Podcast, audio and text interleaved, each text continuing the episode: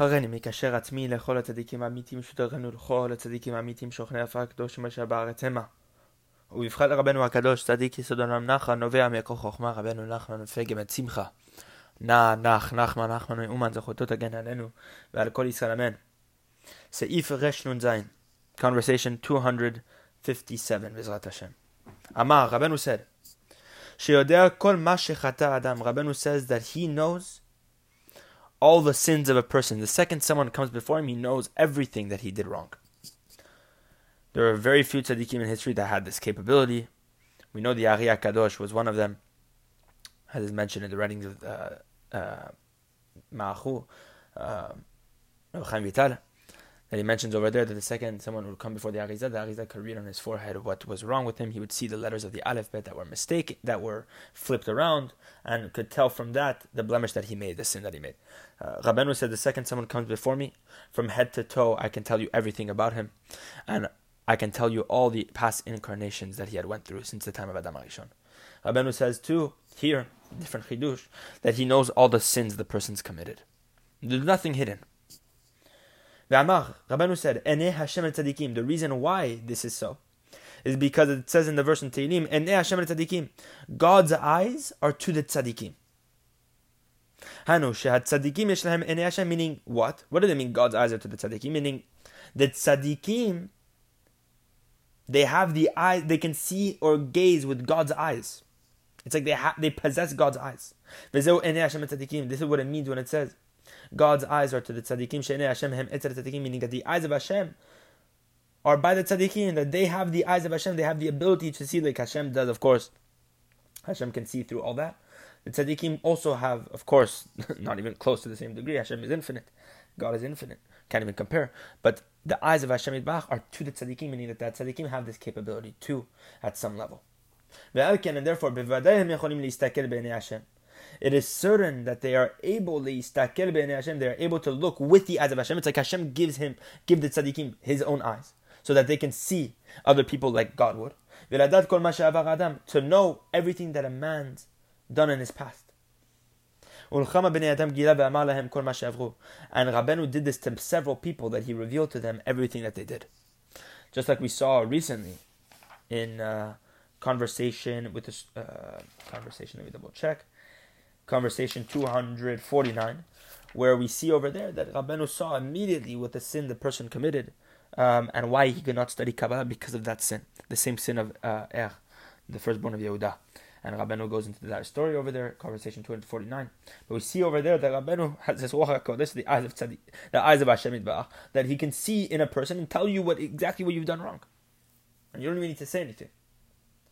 And this is something very special, that if there's a tzaddik like this, that we should put all our force in attaching ourselves to a tzaddik like this, for he knows our blemishes, and if he knows our blemishes, he knows how we can fix it, how he can fix it as well. And of course, Rabenu's sfarim are filled with all the advice, the etzot, the tikkunim that we need to fix all the, the greatest sins. Seif Resh Nun Chet, conversation two fifty-eight. Rabenu rebuked us very much, that we should do many mitzvot. We should accomplish many good acts. We should fulfill many commandments. Meaning, Rabbi Nathan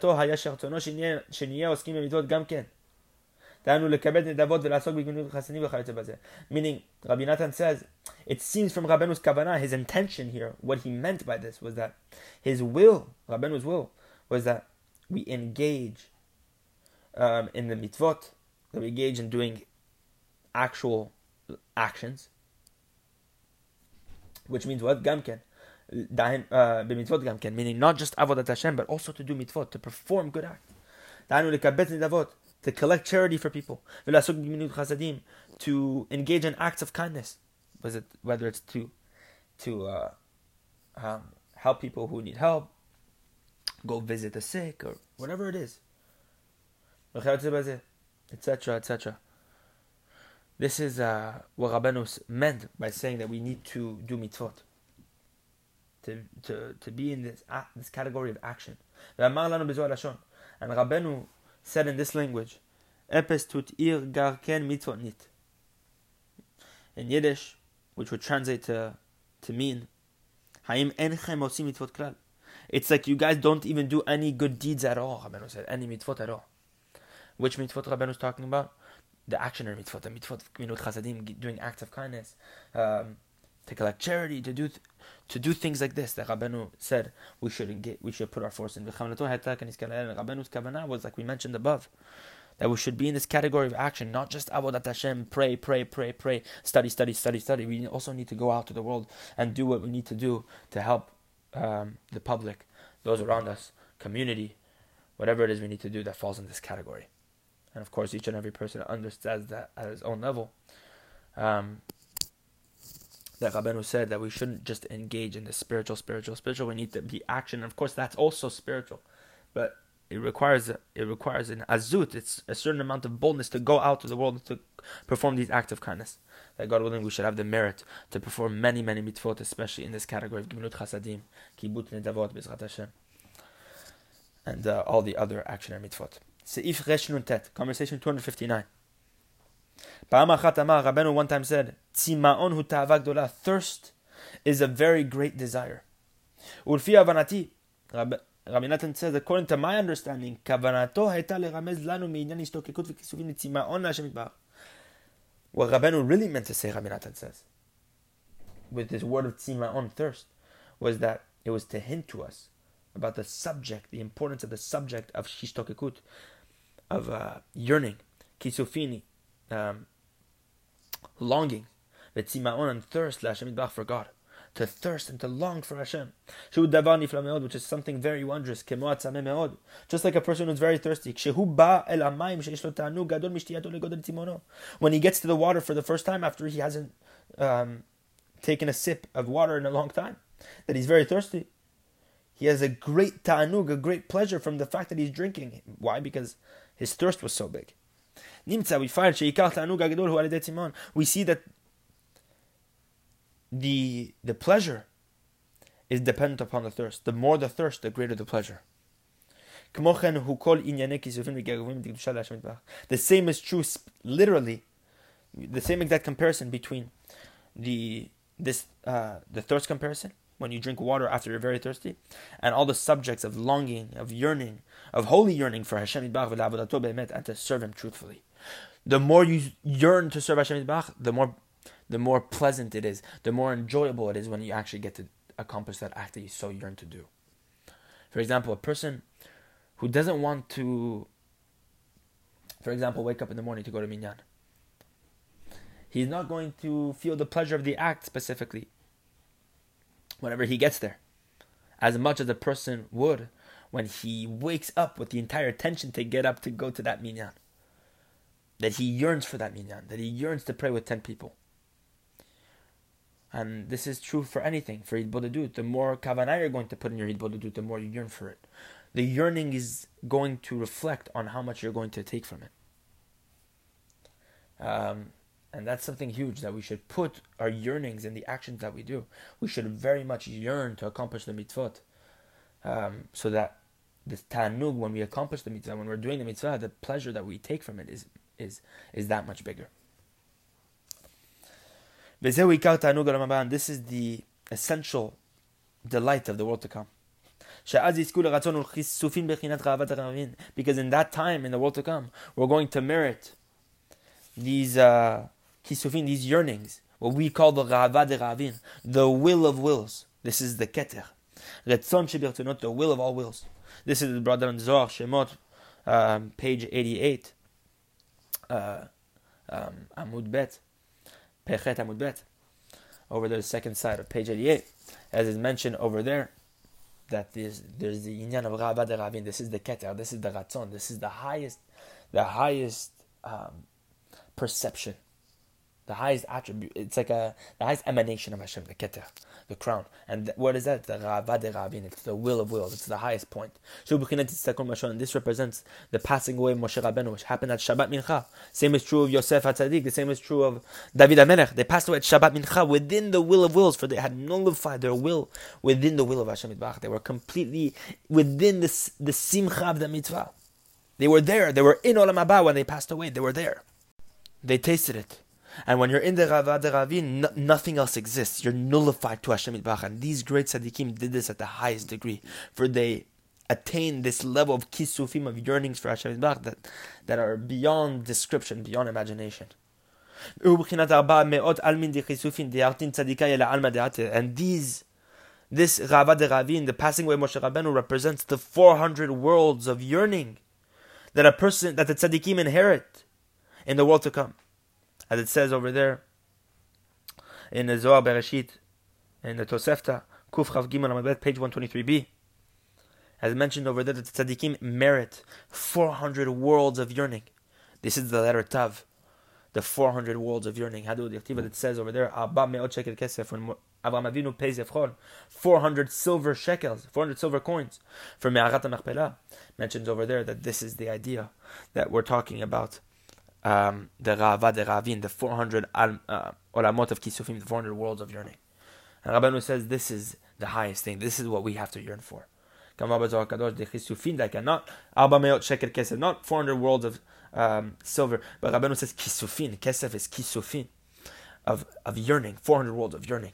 Because then we'll merit true thirst and yearning, true yearning for Hashem Yitbarach. This is the essential delight. This is the highest delight of the world to come. That will merit time and time again to quench our thirst in the world to come. From level to level, we'll quench our thirst and we'll yearn and yearn and yearn and yearn. More and more. Always expanding our yearning and our longing. And that all depends on how much we yearn and long for Hashem Yitbarach in this world. For our actions depend on our yearning. The more we want, the more we'll do. And that uh, is everything. In everything that we're lacking, we need to understand. And everything that we have obstacles for, we need to understand that that's what represents the whole. That's what represents the importance. The greater the obstacle, you can understand from that, that that is what is important. That's what you need to put your focus on. Especially when it comes to traveling to the tzaddik, when all the obstacles arise. When you want to study Sifrei Rabbeinu and the world is telling you, no, no, no, don't do this. You need to break the obstacles and you need to open up the sfarim of Rabbeinu. You need to, and anything that has obstacles in k'tusha, you'll know that that's where the k'tusha is. All the holy, holiest things have the greatest obstacles to travel to Rabbeinu, to uh, to do Hisbodedut, to study Torah bechoach. These things are very difficult, but that's because they possess the greatest amount of schach and the greatest ability to perceive Hashem. And that's why the obstacles are there, only in order to increase our yearning. Rabbeinu says the only the obstacles don't exist. They don't exist. It's all an illusion. It's all dependent on your yearning. The, if the second you have the equivalent amount of ratzon, the the commensurate amount of ratzon that you need to in order to accomplish the mitzvah that you that you want to accomplish, all the obstacles completely remove itself. They they break away. They shut down. They leave. They disappear. They vanish. So we should have the merit to break all the obstacles through our yearning and to accomplish many, many mitzvot through this. Ma'asim tovim. Seif Resh Samech. Conversation two hundred sixty. Pam achat diber imi v'iflig b'ma'alat hishtokkekut v'akisufim v'agagoim lidvarim shebekdusha. One time Rabbeinu spoke with me, Rabbi Natan says, and he emphasized the greatness of yearning and longing and desire for Hashem Yitbarach, for things of holiness. Even though a person doesn't merit to actually do them, it's still important to yearn for them. Nonetheless, the yearnings and the passion for that thing, even though you don't merit to do it, it's still very good. It's brought down in our works many times over. And Rabbeinu brought a proof from this, a beautiful example that he brings here. Um, from Halakha. Kavanah b'Shulchan Aruch, Chaim Siman Samach Bet. As Rabbeinu brings down, quote Shulchan Aruch, uh, the Jewish code of law, in Ohako, the Sefer Ohako, Siman Samach Bet. It mentions over there, section sixty-two, that the halacha is when a person um, is not in a place that is clean, meaning that there might be a foul smell, or there might be Um, he might be in an alleyway where it's not so clean, it's dirty, and he cannot read Kriyat Shema because the law does not allow for you to read Kriyat Shema unless you're in the proper place, of course. Rabbeinu says, he quotes Shulchan Aruch, that a person needs to think about the Kriyat Shema in his heart, to read it in his heart, essentially. Ufershu Sham, and the Magen Avraham writes over there. She'aperush, and he explains, why is it that you need to think about it in your heart? That you have to think in your heart. That you need to read Kriyat Shema, but you're not able to, and that you should be pained by this, the Magen Avraham says. That you should be pained and regret this, the fact that you cannot read it, because you're not in the proper place. And he says over there that you're going to receive a reward for the fact that you regret it. Nimtza, we find, that the yearning, the sheer yearning and desire, the longing that we have to accomplish a mitzvah, but the fact that we're pained by the because we cannot accomplish it. Rabenu says, even though we're not able to finish the mitzvah and we're not able to do it, the fact that you yearn to do it and you still are pained by the fact that you can't do it, this too is very precious, and you receive reward for them. Just like the Magen Avraham says about the Kriyat Shema, that the fact that you're thinking about it in your heart and you're pained because you cannot actually read it, that in itself gives you the schach. It's the fact that you're pained by it. And that is where we need to put our focus on, to yearn for it, even though we don't merit to actually accomplish the mitzvah possibly. We should yearn still. And the yearning will bring us eventually to accomplish it. But Rabbeinu said you still receive schach for yearning. The main thing is the the gaguim, the kisufim. Haikar ze ha'ishtokakut ve'haratzon ve'hakisufim ve'gaguim. And Rabbeinu says in lesson sixty-six, this is the main thing. So B'ezrat Hashem, we should have the merit to yearn very much, and we have to pray to yearn. We have to pray to, to focus on our yearning. This is uh, very important. B'ezrat Hashem, we should have the merit to do so.